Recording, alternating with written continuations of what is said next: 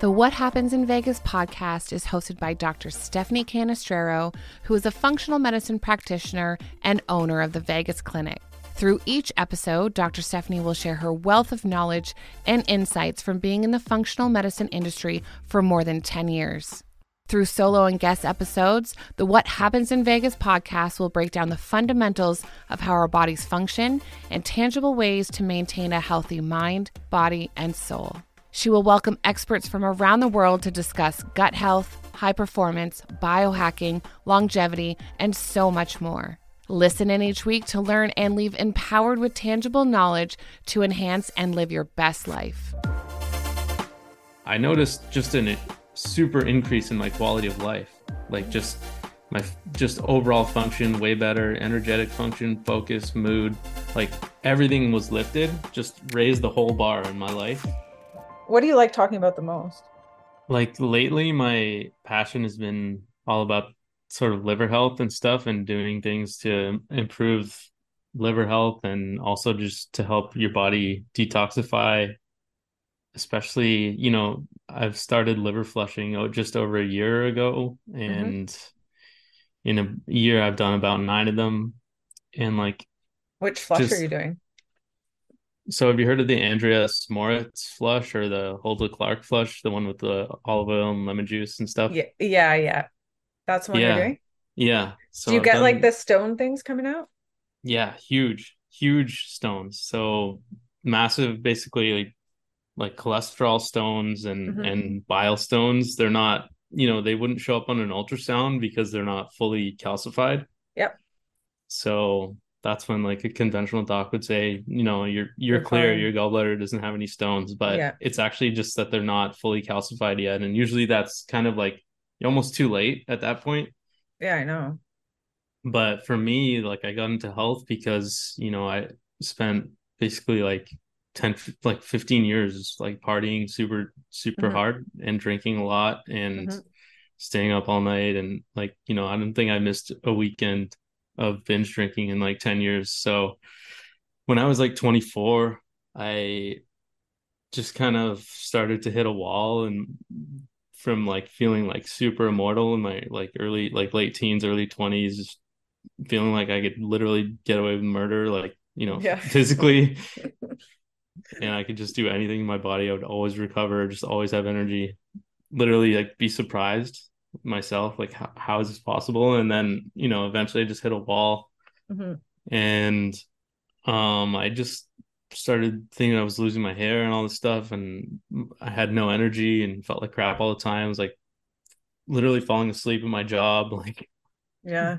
during the day. And um i just kind of used the internet because that's what i knew how to do as like a early 90s kid. Like i kind of had an idea of what a doctor might say to me where they present you with like a fork in the road they're like well you can take this drug or you know you can go back home and say everything's okay yeah. and um i decided that that just wasn't enough for me and so i just hopped on the internet and kind of started searching right from the very surface level of of what you get when you start searching health which is kind of back in and at that time at least it was you'd find the vegan community you'd find like plant-based stuff and where it really landed was like the raw vegan fruitarian community and the juicing really like the juicing fad and it was super duper strong uh at that time about eight years ago yeah. so i found this guy the life regenerator dan mcdonald on youtube and he would just make juices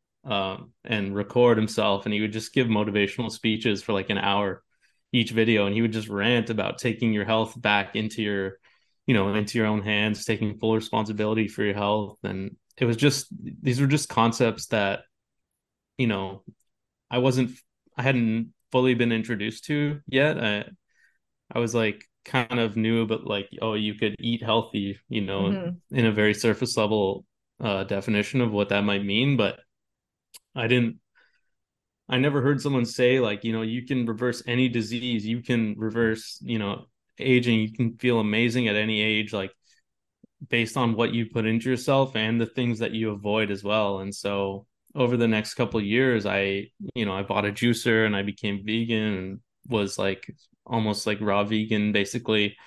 Just went super hard on juicing, intermittent fasting, water fasting, juice fasting, and a lot of things that were potentially helping me detoxify and you know shed the the skin of of my previous years. But you know eventually after a few years of that it led to low thyroid function yeah. which presented in you know i was always freezing cold. So cold hands cold feet kind of like energetically and behaviorally became more effeminate. And you know i wasn't as as vital and and as you know masculine as i yeah. as i should have been or as you know as i not enough protein. Yeah exactly. among other things i know.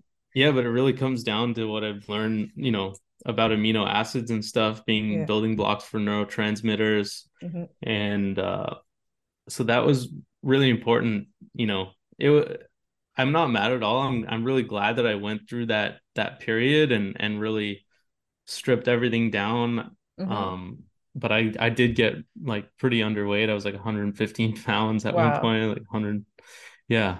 Um i'm a small guy but still that, that was uh that's like skinny. Yeah it was very skinny. And it wasn't until i saw a photo of myself like uh was traveling in Asia and I saw a photo of myself with my shirt off and I was like, wow, I'm literally skin and bones. Mm-hmm. And uh, that was kind of what started uh, the transition. And then I eventually found uh, Dr. Ray Peat, if you've heard of him. Yeah. His line of work. And then luckily I slowly started adding in basically like one extra meal at a time because I was on this restricted eating window for like three or four years. Mm-hmm. And also on a super low calorie diet. I mean, I must have been eating easily under 2000 calories every day. Wow. Like no matter what. Mm-hmm. And um just eating like only plant foods, like no like minimal oils, not very processed. So it was like really low calorie mm-hmm. foods in general. And um so I started adding in one meal at a time and I started with just a hot chocolate before bed. It was the first thing I started with yeah. real d- dairy milk. Oh, nice. And um, and even before that, you know, before my vegan era, I wasn't really drinking milk. I never really liked milk as a kid, so I like probably been super calcium deficient for a long time as well. Mm-hmm. Uh, I was never big into anything dairy, just didn't like it that much. So um, adding in calcium to my diet, like a gram a day, was a huge change that I started. And then, you know, eventually as my metabolism slowly started to uh, get a little bit faster and, and upregulate, then I added in breakfast. And I hadn't eaten breakfast in years, not even once probably. And so I think what happens to a lot of people when they switch from sort of like this, that restrictive dieting to, you know, a more quote unquote metabolic approach is mm-hmm they do everything all at once. And then a lot of and this happens to women especially they balloon up and they gain, gain like weight. 15 30 mm-hmm. pounds in you know three to six months. Yeah. And they're like whoa what happened to me? And uh i think for me it was just like i was i was almost like scared of of such nutrient dense foods because i'd been avoiding them for so long and avoiding animal food. So it, it just so happened that i only wanted to add when one one thing at a time or one mm-hmm. meal at a time but it really helped me to uh, graduate my metabolism back to the point where it could actually handle uh, processing you know higher amounts of carbohydrates all the you know adding in protein as well and and being able to handle both of those at the same time and uh, just taking in a, a lot more nutrient dense foods and you know i've been doing that for probably four or five years now. And you know i can basically eat almost whatever i want you know to the point of of satiety and stuff and not have to be too obviously i really stay away from like high PUFA foods. I never eat like french fries or anything like that or yeah. fried foods. But like you know eating good food i can basically eat as much of it as i want. And my weight just totally regulates itself and my body just kind of you know everything runs smoothly and something that I've really that's really helped me along that that journey um, has been improving my liver health, which mm-hmm. we touched on earlier. But doing the liver flushes over the past year, at first I noticed actually, you know, I can kind of go into the whole story of it because it's been such a a great learning experience for me and a crucial part, you know, in my health improvement journey. Mm-hmm. So after the first uh, liver flush, it wasn't that productive. I got like you know tiny pebbles basically that came out of me, and they're kind of like green peas. Mm-hmm. But after about two or three weeks, I started to notice this really intense pressure in my liver area and, and gallbladder, and it was almost like like pushing out of my ribs to the point of like pure discomfort. But you know, there was like a point where I, I couldn't actually do anything about it for for a few days or for a week. I was like going from Mexico back to Canada and I had like a wedding. But then I, when I was finally able to do that, the second flush, all that pressure was obviously some stones that had moved forward or Blocked been it. moved around in my gallbladder or in my liver ducts. And what happened was I got this huge release of like golf balls, like big green golf ball sized stones. Mm-hmm. And they were just massive. And, and when those came out of me, it was like a huge relief. A lot of the pressure went down. And then after the next three or four flushes, uh, I basically started having reoccurring symptoms that I had had in my early teens and stuff, like a certain like lower back pain that I used to get, mm-hmm. and like a neck thing that I also used to get. And I think that basically what happens is that you're as you start to detoxify these uh you know like bile. your body will put in yeah bile that your body stores toxins in bile to get rid of it and stuff but i think when you know when you're harming your body constantly like i was basically your body just puts it away and you know eventually the symptoms you might have them for a while they might get suppressed but your body basically stores it away and that's what these stones are is like this formation of bile and stuff with toxins that have just been basically suppressed in your body. And as you start to release those and get rid of them, you kind of start to have the recurring symptoms that that pass through you as you as you get rid of everything and and that's what happened to me um and then i just kept going with the process and after about you know six seven eight nine after each one, I started to feel sort of an increasing, uh, like a compounding effect in my vitality, like an increasing in my health every time. It, you know, all this the symptoms went away, and then I just started to actually climb the ladder of health improvement. You know, I started to feel like I was getting more out of my supplements and stuff, mm-hmm. um, just because the liver being able to process them better, less bloating after eating food, like especially with fat foods, just being able to digest them better, better transit time, just feeling like my my body is just able to regulate itself much better. Um and having like greater appetite, just like a greater vitality and, and lust for life. So yeah, I'm like a huge, huge fan of of the liver flushing process. And I think it's you know, it can be used in combination with like all these other health modalities, supplements, diet, mm-hmm. and all that stuff. It kind of be used in combination to provide like a really awesome like path to to like greater health. Yeah, and you were kind of already on your journey. The problem I see sometimes, and you'll probably agree with me, is when people just go into a liver flush and they're really really toxic and they're not mm. like specifically ready for it i mean you yeah. just got like the fullness but some people it can stir up a whole bunch so you know getting things like moving a little bit more gently cleaning up your diet a little bit more before you kind of dive into that because it sounds like where you were in your journey you had you know cleaned up significantly. And so mm-hmm. like that's some mistakes i see with with liver cleanse and like that was what scared me with them. Like i did one a flush but i was not ready and i like had the worst kind of reaction. But once i got past it oh, i still felt better right? Like mm-hmm. and now like i use them all the time but like with sicker people we like slowly get them there. With like the athletes we work with i mean they're usually can handle them fairly well but you'll be surprised even with them. Like it's you know when you're explaining your story you you hit that 25 and like we're working with them from when they're like 18 like pro like and they're already toxic right? Like mm-hmm. no one teaches us how to like purge or clean our bodies. Like people think athletes have this great diet and they don't and their livers if you look at every athlete's blood work which we look at it twice a year like their like liver enzymes are elevated in general just from the amount of wear and tear on their body like you know so a liver flush for them is like so helpful and like it they should do it like we do like after each season like flush the liver kill parasites you know bind bind bind kind of thing right that's kind of wow. like and like we're seeing these amazing results and like i mean my liver i had non-alcoholic fatty liver in my 20s and it always is like that kind of point where you're talking about like we all were in this society where drinking so much is normal like we're mm-hmm. i went to western like you know oh yeah we are like yep. so like i mean and obviously and people's livers are blocked now more than ever like i'm seeing that like in it's insane like how bad just with all the toxic load like that we have on a daily basis right like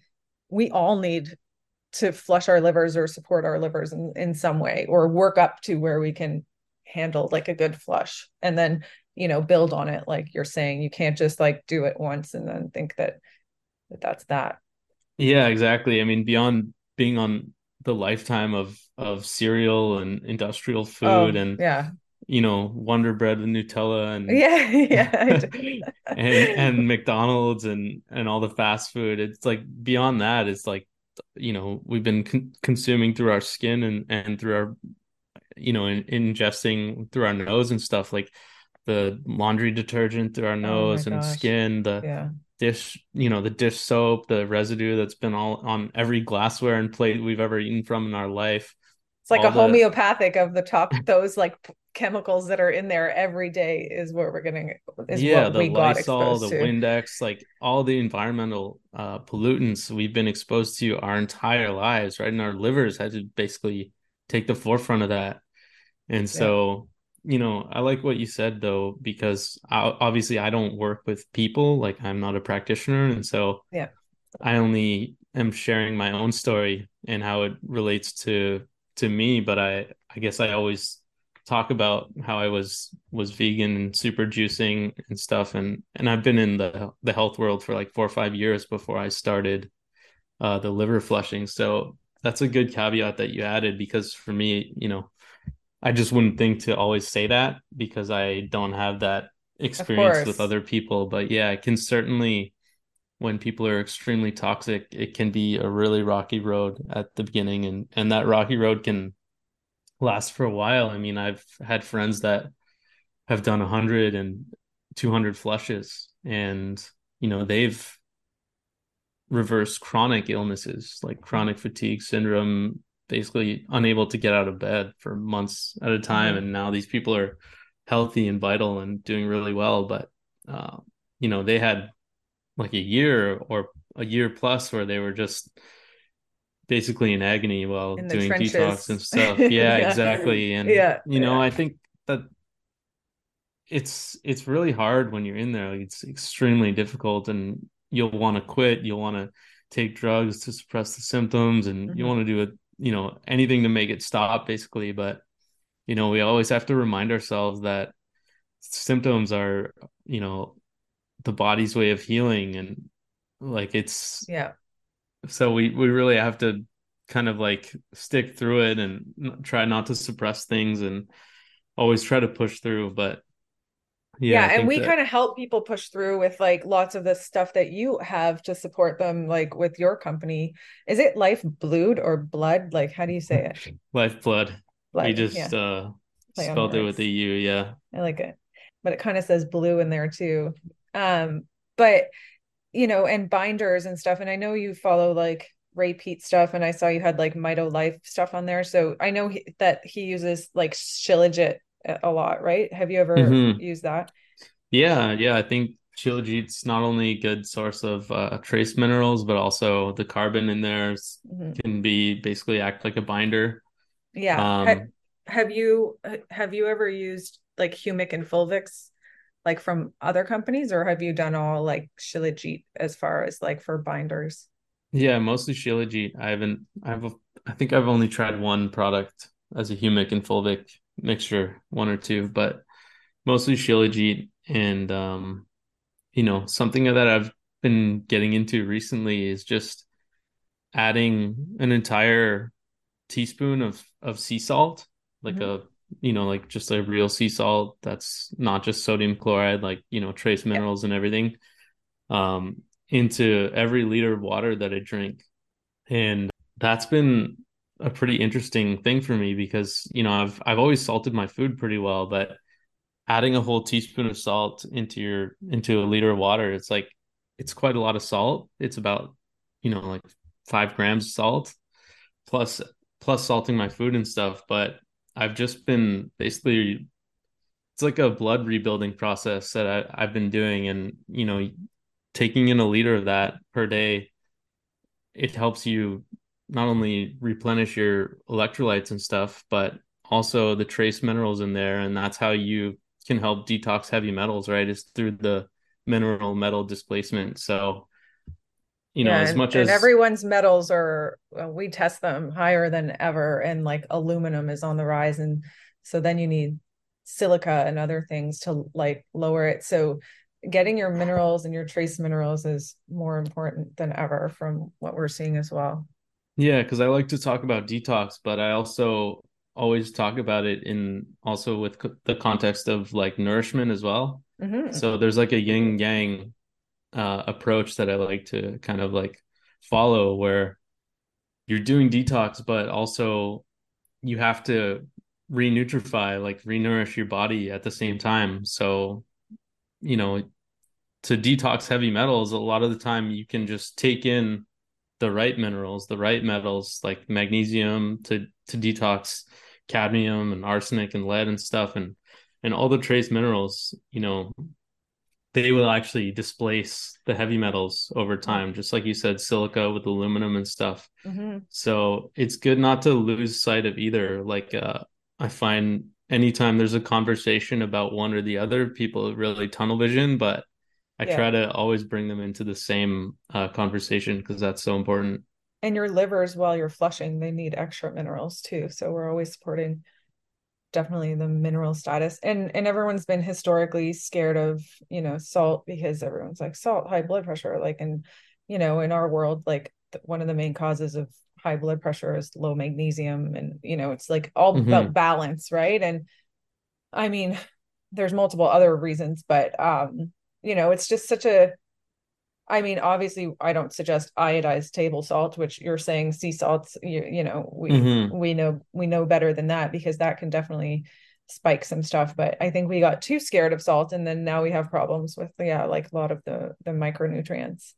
Um, but you have so what like what made you start this company? Like where in your like um in this process of going from you know cleaning out your body vegan to like slowly, you know, kind of Ray kind of stuff did you find? Did you start off with methylene blue as your first product or what was I had I had three pro- products at first, but basically I started because you know, I'd been in kind of the superfoods and supplements and all that kind of world for a long time just as a as a passenger and a consumer and stuff and um I found a few problems. Like, you know, one being in Canada is kind of tough to find really good products that were like not only high quality, but also just clean, clean ingredients and stuff.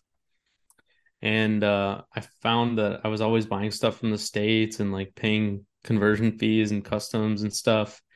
And even then, I wasn't super duper happy with all the the products and stuff.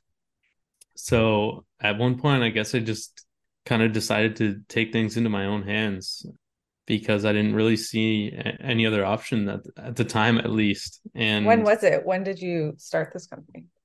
Well, actually, only launched in January of 2021. And for about six months or so before that, I was trying to figure out have you have you heard of magnesium bicarbonate? Mm-hmm. Yeah, so I was trying to figure out a way That's the one you have to make with the carbonated water and add the powder. Yeah, all that. Exactly. Yeah. So I was trying to figure out a way to make that pre-made um, or have some sort of manufacturing process that allowed to make that in large batches so that it could be bottled and sold and stuff because I was taking magnesium bicarbonate for about a year or 6 months and you know, I found such a profound benefit from taking it and just being consistent with it. You know, after 6 months I just I was found I had like a increased ability to think and see the world. Like things were just I don't know if there's, you know, has something to do with not being calcified, like from mm-hmm. magnesium opposing calcification, but even metaphorically, it was like mm-hmm. it was like a calcium had been lifted from, you know, from my eyes and my brain's eyes and stuff. And um so I found, you know, like a really a really great benefit from taking the magnesium bicarbonate. So I tried to figure out how to how to do that in in a way that could be bottled and sold. And I just basically realized after six months of trying that it wasn't possible just because of the way you have to make it with the carbonation and shaking it and it has to be sealed and stuff. There's no way to do that. So I just eventually said, okay, the next best thing is that I provide people with the pure powder so that they can make it themselves. And that was my first product. It's called Balance. Um, and now we have a bit of p- potassium bicarbonate and sodium bicarbonate in there just to balance out. Mm-hmm. And then I also had methylene blue, and that was something that I was taking for about eight months to a year or so. And before I started the company, and I also had an extreme benefit from that. And it wasn't till actually I ran out of the bottle I was using that I realized I was like, wow, you know, when I was taking methylene blue, or at least, you know, my experience with it in the past six, eight months, I noticed just a super increase in my quality of life. Like mm-hmm. just my just overall function way better, energetic function, focus, mood, like everything was lifted, just raised the whole bar in my life. And it wasn't until I like didn't have the bottle anymore that I kind of realized that. And so I started researching it more and more and I was like, okay, there's got to be a caveat to this product. And I started researching the safety of it. And, you know, it's been around since 1876 and just extremely amazing safety profile. Um, and so that was my second product. I, I was just like, I have to, you know, I have to share this with people. It's so good. And Can it's just so effective to people like that don't know. Yeah. So it's actually the first ever uh, synthetic medicine that was that was produced and used. Um, so it stems back to 1876, where it was first used as a like a dyeing, like a staining agent in biological tissue. So this uh, this scientist Paul Ehrlich would use it to try to stain uh, tissue to look for infections and stuff. And what he found while he was using it was basically that it was healing the infected tissue. And so it kind of went from this uh this like mechanistic tool they were using in while they were studying other stuff to now it became sort of the like the the main medicine that that be, they started studying. And over time they found that it was like a basically a cure for malaria and they used it all throughout the world war and then they kept studying it and realizing that it was having amazing effects on the cognitive side of things. So they were like healing people with uh, psychotic disorders and having amazing effects with schizophrenic patients and depressed people. And so they would find like amazing results in those types of clinical studies. And then, you know, over the years, at least now recently it's been kind of used as a, a nootropic and a, a cognitive enhancer and people mm-hmm. using it in low doses kind of like like mm-hmm. my customers and stuff using you know one two five milligrams at a time just as a, a cognitive enhancer and a and a nootropic but what it does basically is you know it when oxygen is inhibited when when the body can't uptake oxygen in the cell methylene blue is actually used as an alternative electron donor. So oxygen is an electron donor and it helps your body basically flow electricity through your cells and things like pesticides, like all the environmental pollutants we were talking about before, all the the Lysol, the Windex and all that stuff. That stuff usually acts as a it blocks the electron transport chain in the cell. So the poisons basically shut down uh, respiration, cell respiration, where oxygen is is not able to be used anymore. Methylene blue basically subs in for oxygen when that happens, and it is able to totally bypass the the poison and it reinvigorates the energetic process of the cell. So you're basically reinvigorating the oxygen use and the energy production in your cells that have been poisoned and inhibited, you know, from that process over time. So I think that's why it has such a amazing benefit for a lot of people and why they kind of feel like physically and mentally reawakened when they take it. A lot of people do. It's because that, you know, the chronic low dose poisoning that we've been basically subject to over so many years, it's uh it's kind of having like a reverse effect on that. Yeah, it has I like anti-anxiety for some people. Have you ever had anyone like tell you about because there's the whole serotonin syndrome theory that I don't I, I don't know if that's mm-hmm. an actual thing that you've ever seen because there's always that kind of thing that people talk about with like even 5-HTP and this and that. Meanwhile, right. you know, they'll give like an anti, you know, SSRI. But anyway, um, but th- have you seen anything like that? So I haven't. So I'm just wondering if you've ever. Yeah. So usually, um, methylene blue doesn't inhibit MAO until like you are doing really high doses. Mm-hmm. And here's where the so there's two different there's like a broken telephone uh mm-hmm. sort of situation happening because our side of things are using really low dose methylene blue yeah. typically one milligram two milligram five ten like in that in that zone and clinical he's like 50. so like is like exactly like one mm-hmm. milligram per kilogram body weight so like mm-hmm. 50 plus. Mm-hmm. and sometimes it's like two or 3 mm-hmm. so 50 100 etc mm-hmm. really big doses and in hospital settings it's approved for certain poisonings so like cyanide poisoning uh, septic shock um, UTIs and stuff. So in those cases, you know, you could use it as like an anti-venom and stuff like that. In those cases, uh, carbon monoxide as well. So it's a it's a good first aid tool in that situation, high dose. But so you have like this uh this sort of voice coming from the clinical side being like watch out for SSRI, watch out for for MAO and stuff. Um, but but they're actually speaking from the context of this high dosing, mm-hmm. right? Mm-hmm. And so when when that sort of like you know, when that comes to us, we're like, "Oh, is this a problem?" But people have to realize they're talking about a way different dose. They're talking about 25, 50 times the amount that you're taking. Mm-hmm. Um, where that usually even isn't a concern, but it in some people it can be. Yeah. But what I have noticed is that one in every so many hundred people will have like a, a very like an acute serotonin response where they tend to be like really sensitive to almost anything that increases serotonin and mm-hmm. i think there's either some sort of biological context that they have going on maybe there's some enzyme issues mm-hmm. uh, something happening but sometimes people will take like one drop and they'll have like a headache or like get nausea or you know dizziness or something mm-hmm. and that to me is a sign where they have some sort of context going on where they're extremely sensitive to anything that may ra- raise serotonin mm-hmm.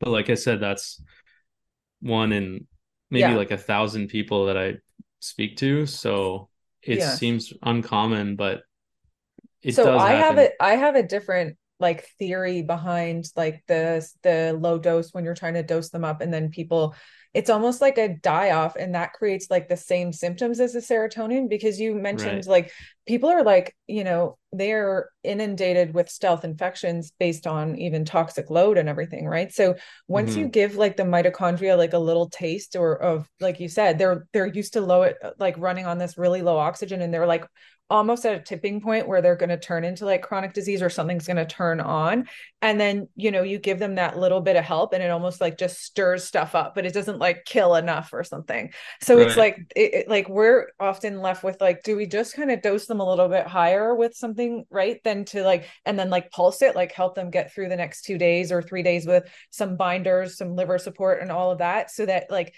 because like so it's like but then sometimes people do really well with that like low dose that you slowly kind of increase so I, I what I've seen, and I I wrote a whole kind of series on like, is it anxiety or is it toxicity, right? Because if someone right. has like what they think is like a serotonin syndrome, it's like this severe anxiety, and I, and what I'm seeing is that's like a toxin overload. The lymphatic system can't keep up with clearing out what got killed or what got rid of, and then it and then the body goes into a fight or flight response.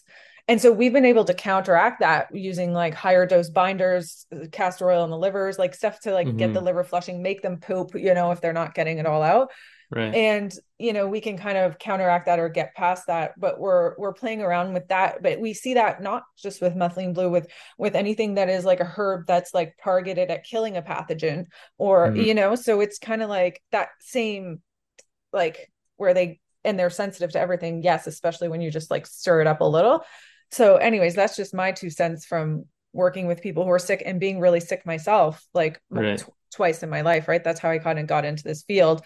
And like got really frustrated because like you know i had done all the stuff. I was doing liver cleanses and i was doing parasite cleanses and like this whole kind of toxic load still came upon me. And i literally had the last 2 years and where i've you know learned so much from being so sick again, but being sick at a time where I actually was already in the field of like functional medicine, bioregulatory medicine. Um, mm-hmm. And like starting to feel every symptom and understand, like, oh, that's what that patient was telling me about back then, you know? Wow. Like, where like you had the new little lessons. And I had that with methylene blue. So I was like shaky and jittery the first time. And I was like, oh my gosh. And like, but I knew, I knew what to do. Like I took binders, I got red light on my body. I like, you know, I did all the things wow. to neutralize my nervous system and then got brave enough to like try it again. But I went straight for like 10 drops instead of one drop. And then I got like this calming effect instead and, you know, was able to kind of build from there and start to get more comfortable using it but so my experience has guided a lot of like my theories um which i mean i think that everyone should at least use their suffering to like get some sort of good out of it. And so mm-hmm. that's what i've seen but that's what i've seen with numerous things that aren't just methylene blue that kind of do that right? Like they're they're lowering your chronic or even oxygen. We were using liquid oxygen and people would have severe die off just taking oxygen right? Because there and i've had people do an oxygen bath and have severe die off because their cells are not used to having it. And so the cells go okay i can dump this toxin now because it was mm-hmm. holding on to everything. So just like i don't know that's my kind of experience with with those kind of symptoms especially at like that low dose i'm glad that you said that because you know well one it makes me think of uh what Ray Peat always used to say, or he the way that he used to talk about serotonin, right? Is he would basically explain it in a way that you have something you know it's being produced in your gut because of either food that's rotting basically or you have something moving through your gut that's a that is a toxin mm-hmm. and so that produces the you know so-called serotonin syndrome but it's yeah. actually like you said you're starting to actually dump or move something through that's toxic and now you're getting that whole experience of the serotonin increase and all the symptoms that come along with it. So mm-hmm. it's, you know, I'm just hesitant to tell people that and and say that because that's why I'm glad you said it because like, you know, people get obviously I own a company and I I make money by selling these products. So mm-hmm. there people will you know talk about you know you're oh you're gaslighting people or mm-hmm. you know if you tell them that it's die off like there's kind of like a stigma around us yeah. saying stuff like that, even though it may be true. And mm-hmm. and I tend to believe that it is true. I mean, I've seen it to be true. Like, yeah. And, and like I use everything pretty non-biased at, at first. I'm not like like collecting income when I first start I tried it on myself. I said, "Listen, I tried this mm-hmm. on myself. I seem to see some sort of benefit. Like here's a here's what I used, but I don't I don't have any sort of like affiliation but then i'll create the affiliation after i start seeing positive changes and i tested out my theory because essentially that's what we're doing in medicine and and how like not not even medicine i don't even but you know we're we're always just yeah. testing theories right and and as long as they're safe and there's like um you know there's support that those things have those then then you know you try it out on people and you start to create your own your own kind of hypothesis or plan for people that seems to work. So when I first started using methylene blue, and even now I'm not, I plan on starting an affiliate with you, but I'm not making any money off of methylene blue at this this mm-hmm. moment. But what I see is I see I see potential and I see positive changes with people that I'm using it with. And I like that your products are clean because that's a big thing when it comes to products, is like we're always wanting to source ones that people are really anal about, you know, the purity of the product because you, you don't want to have one bad thing coming into the system based on the good thing that you want because then they can counter counteract so quality is always like really important to us as well so yeah i know that you guys are really tight i was kind that. of that customer so i just made a brand as if i was that customer you know what i mean mm-hmm. and so every product i made was was formulated with that in mind where it was like i'm the one who wants it to be the most pure because i'm also the consumer of it, mm-hmm. right? Mm-hmm. And I think a lot of these big companies, I would imagine the owners aren't even taking the products, right? Like a lot of yeah. these big companies, they have like hundreds and hundreds of products, and yeah, it's just so far removed from the end user where it's like, why would the owner put, you know, he should, but th- they probably don't care about the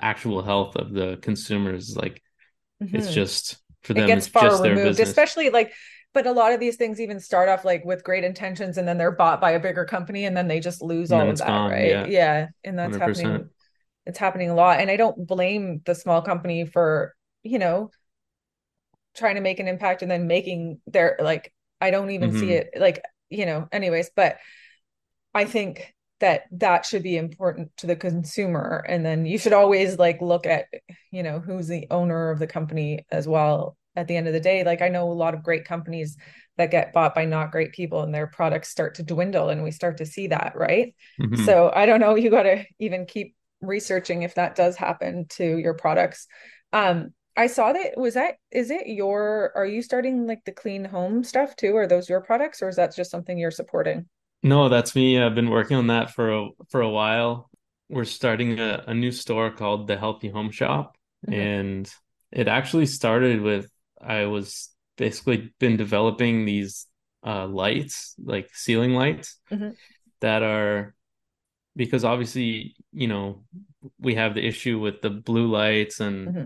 Us not wanting blue light exposure, especially at night. But a lot of us still want to live in a home that's like stylish and doesn't look ridiculous and stuff. Mm-hmm. And so a lot of the biohackers, their houses look like kind of like chicken coops with like the red, you know. Um, so I'd basically been working on a solution for that for a long time, and I eventually um, we developed these pot lights, like ceiling lights, mm-hmm. um. That are recessed that can go in the ceiling that have three switches that can be switched, you know, just by turning your light on and off at the wall.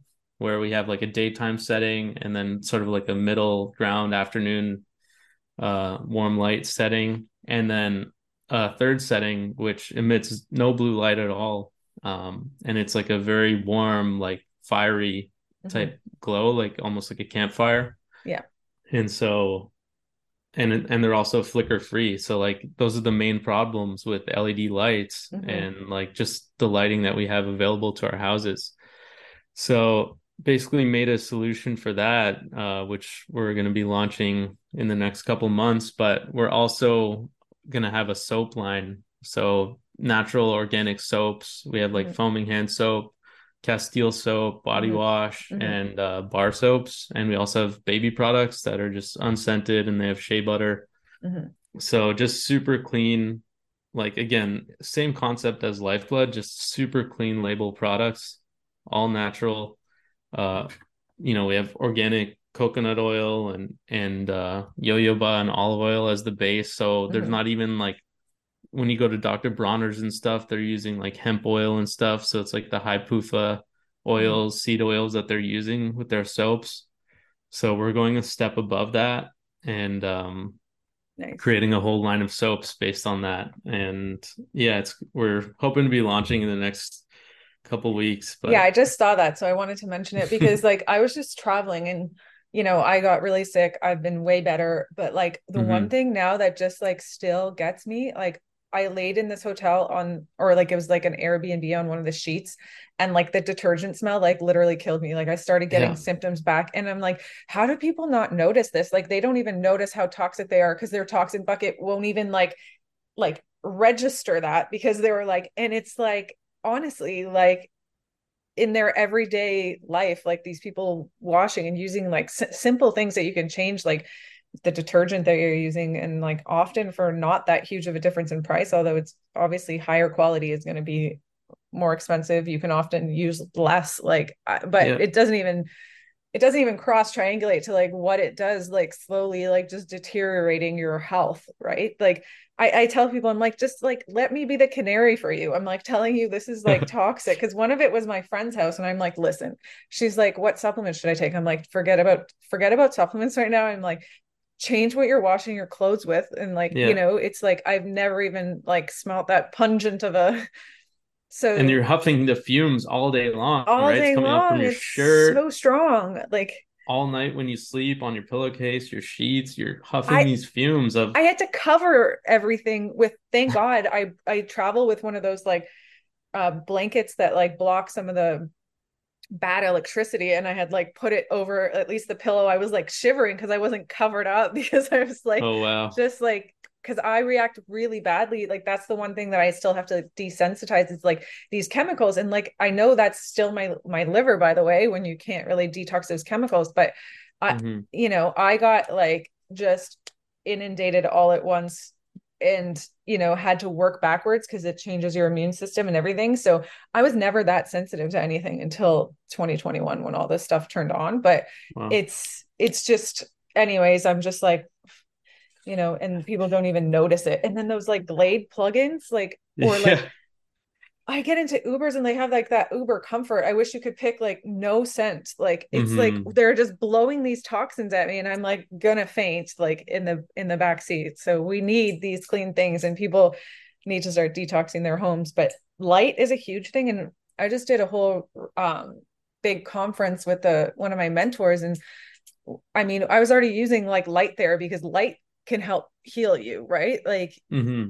different Absolutely. spectrums of light, different colors of light will kill certain things, whatever. So and and you know your circadian rhythm people don't even know how much it's being affected by blue light but blue light which you were talking about and even overhead blue light is worse at like once the sun goes down because you're just simulating the release of cortisol because it's a yeah.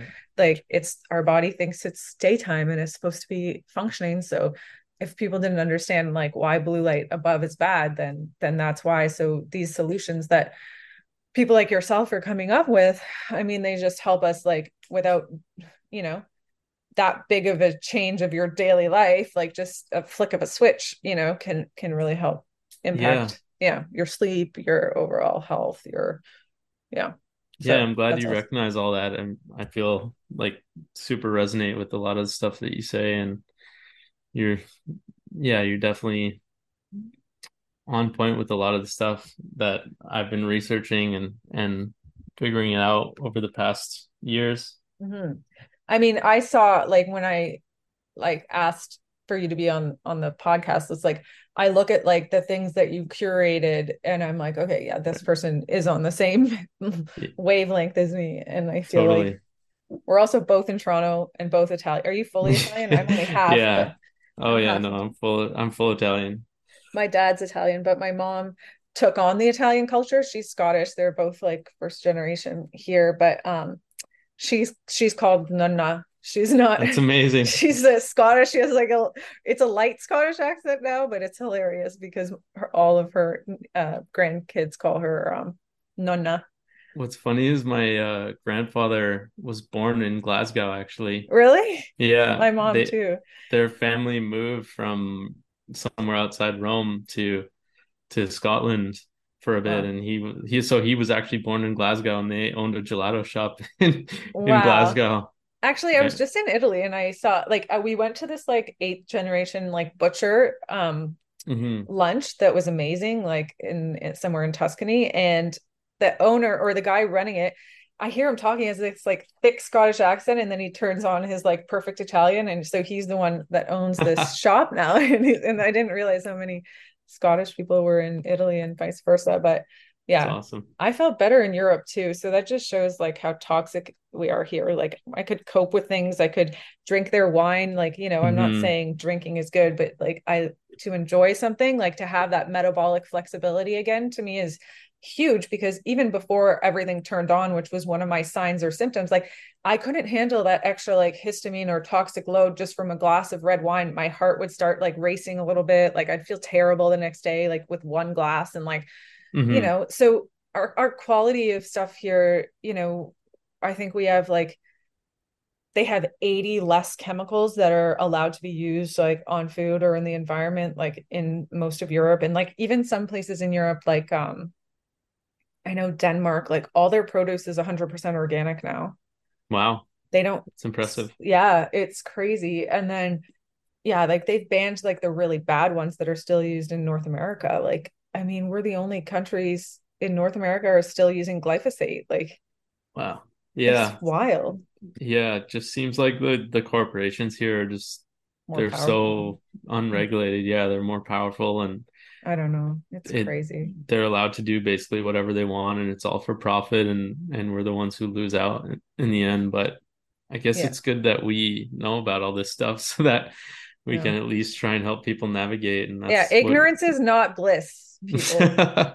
Because once you tip over the edge and you have any of the symptoms and you just go to your regular conventional thing and you're just, you know, and they're just like, oh, it's normal part of aging or whatever the line that yeah. you're kind of no, fed or or yeah. something really scary right? Everyone's always terrified. And even when we go over results i'm like nothing is meant to scare you. It's just meant to empower you like because there's ways to like there's always a way. But so how do you guys really... test heavy metals? Sorry i'm asking so, you a question oh, now. no that's fine. We we've been doing uh something called the oligo scan but then we were matching oh, yeah. it we were matching it with like um like we kind of stir up the body with some chelators and tested it with urine and blood. We've been trying to compare, and like the oligo scan's doing really well was showing us exactly without having to do all of that. So we've been using that, and aluminum cool. is through through the roof. Cadmium's through the roof lately. We've been seeing some weird ones like tin. Um, but you know, do you use HTMA as well? Yeah, yeah. The hair okay. hair mineral. We still do that, especially when we're comparing old ones. But um, yeah. and they're and they're like they give you a different story sometimes based on because one of them is like impregnated in the tissue and one of them's what's getting out of your body right? So the ones like in so, the so which which is which? I i was always i never really fully understood the logic of when the htma gurus talk is like is the is the hair mineral is that within the tissue or is that an explanation? Like a you know well the body is kicking it out but so you'll see even an HTMA change based on when you're detoxing someone, more will be in the hair.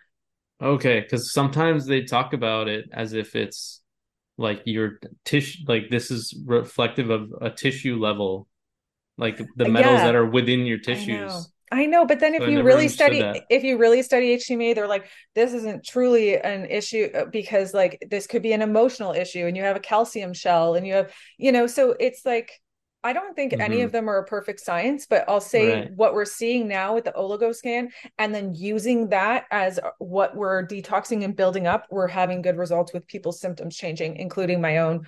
Like I was super high in aluminum and super low in silica. Um, but my other okay. minerals, because I was working on minerals so much by the time I did the oligo scan, mm-hmm. like, you know, but my, I mean, I could go, I would have to talk forever about all the stuff that I did and went through and what I found yeah. out because it was really, it was really crazy. Like, because have you ever heard of neural therapy? No. So it's when they inject procaine into like uh, interference fields in the body. So like scars or whatever. But procaine is like the natural version of lidocaine, marcaine. And so it causes a release of stuff. So when I did my like blood metals, because we did a live blood cell or a dark field microscopy and the guy who he does them eight hours a day. That's what he looks at. He goes i've never seen this much metal in someone's body. And i felt really crappy after this injection because it had released a lot of these like hidden toxins where the body holds on to them. And even as i was getting better wasn't really letting them go because that's the next layer of like health and healing. Um and so he's like i we have to test like what's in your blood. And like he's like this amount of metals would usually like kill someone like he was like this is wow. insane so it was after that that I started going down the metal thing because I was always like metal. I don't think metal's is my issue. Like I think it's parasite. you know, we all have like this thing yeah. of like, or it's just my liver. But like, what bogs up your liver? So and anyways all of these stealth infections even use metals to like make their biofilm and like when you break down stuff it releases but anyway so we did my urine we did my blood we did my oligo scan and we did my i don't know um actually my hair one was a while ago because i kind of stopped doing those um but they all kind of like showed the same picture of what was the biggest problem some of them were skewed in different things but like Okay. The aluminum was crazy. So I don't know if that so helps. there was like uh, some common ground. yeah. You can use yeah. them to compare, compare and yeah. So cool. so I I'll report back as I because I'm starting mm-hmm. to use it again. Then I just start to do it on everyone. And then I start to look at patterns. Um, but since we're talking about minerals now, and you were talking about really quickly, because like the calcification and you know how you felt clearer on the magnesium bicarbonate. Mm-hmm. Um, I mean, it's crazy that two of your products, I don't even know if on purpose, but like all of the dysregulation that's helping happening to our calcium channels via all of the new frequencies that we're getting exposed to. Mm-hmm. I was downtown Las Vegas when all my stuff turned on, and I have a very, very strong hypothesis that the the 5G plus that they have, which is actually like even a stronger direct wave, because my calcium was almost like at a kill you level, like in like high. Wow. Um, yeah. And so, you know, there's a an effect on the voltage gated calcium channels that makes calcium influx into the cell. The cell gets damaged, calcium leaks. Your body has to do something with the calcium.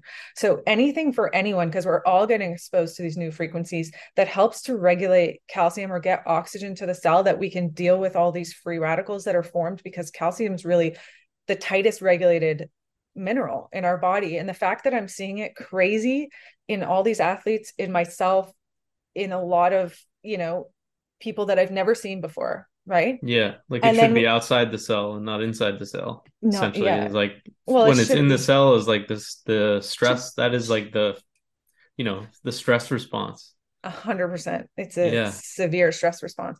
So, you know, um, methylene blue in the um the bicarbonate or the magnesium. I know you tried to do the bicarbonate. Bicarbonate's great, but it's really annoying to make for sure. So, mm-hmm. you know, any solutions that people can do right now to regulate calcium not only will help with their anxiety feeling, their toxic load, their liver, right? Because everything's calcifying and then you get sluggish bile and then you need even more liver. Like, so we're all getting exposed to a new frequency. We're being microwaved. So we just have to do things to counterbalance them, right? And these are yeah. two that i think are very powerful at helping for that so that's my little... yeah i think that's why i kind of have two magnesium products because i've basically seen the value in it and i've seen how important it is for us today i've seen it firsthand and with others and so you know because yeah, you like, have topical and you have internal and you have right and I, yeah well i have the i have the balance for to make bicarbonate and i also have uh, a product called mag plus which is yeah. uh, glycinate and taurate and so mm-hmm it's like you know get it in in whichever way you can obviously mm-hmm. but i like bicarbonate the best but i will often take both in one day and mm-hmm. You know i just find that don't you have a topical one too? Or or that's not your no. own product but it's something else that was it is it on your site? No? Oh maybe on my uh, recommended page um, oh yeah yeah that's what it is. Fat skin magnesium cream. Yeah. Yeah so i do i do like the two different pathways too at the same time of getting it into the body. Um but yeah anything else that you wanted to talk about that we missed? Because i mean i think that was a great conversation already.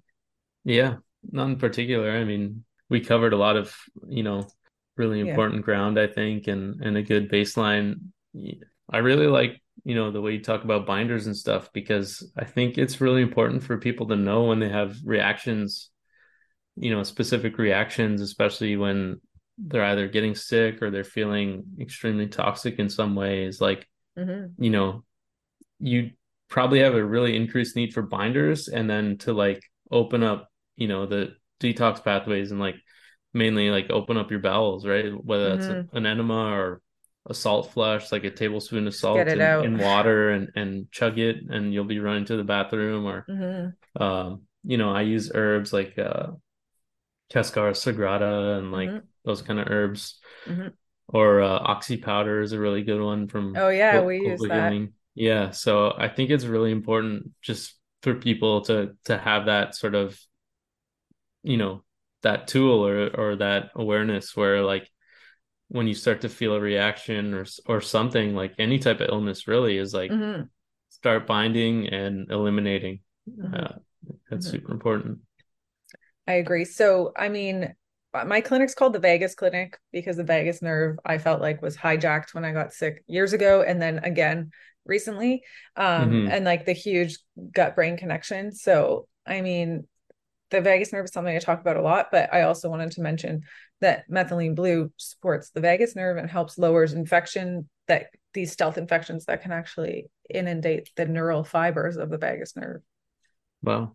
That's awesome. Yeah. See, so people, the vagus nerve is is actually not something that I've really like studied or or gone into mm-hmm. and I've never focused on it much. So uh I can definitely learn a lot from you and I think that's that's really something I could uh, yeah look into. We're, we're, here to learn from each other. No one knows everything, that's for sure. So everyone mm-hmm. needs to uh also sometimes these big people that are like you know they've got stuck in their ways and then their ego is too much in it and they're they don't let the other new information in i think that's one of the most important things and i was definitely humbled with my own experiences so um yeah, amazing. Well, thanks so much. Thanks for your time and your products and, you know, sharing your story because I think that a lot of people that listen and that I work with can relate with that. And I think that age that you mentioned that everything kind of started to take a turn, a lot of people feel that that kind of mm-hmm. quarter century thing like it's like a real thing. So the earlier and younger people that are listening, I mean, just you know start getting interested in being healthy before you feel sick that's my yeah. closing words. Awesome. Yeah, it was a great chat. Thank you. Thank you. Thank you so much for listening to the What Happens in Vagus podcast. To help support the show, please leave us a rating and review. Also, head to vagusclinic.com. That's V A G U S clinic.com to check out free resources, how to work with us, and more.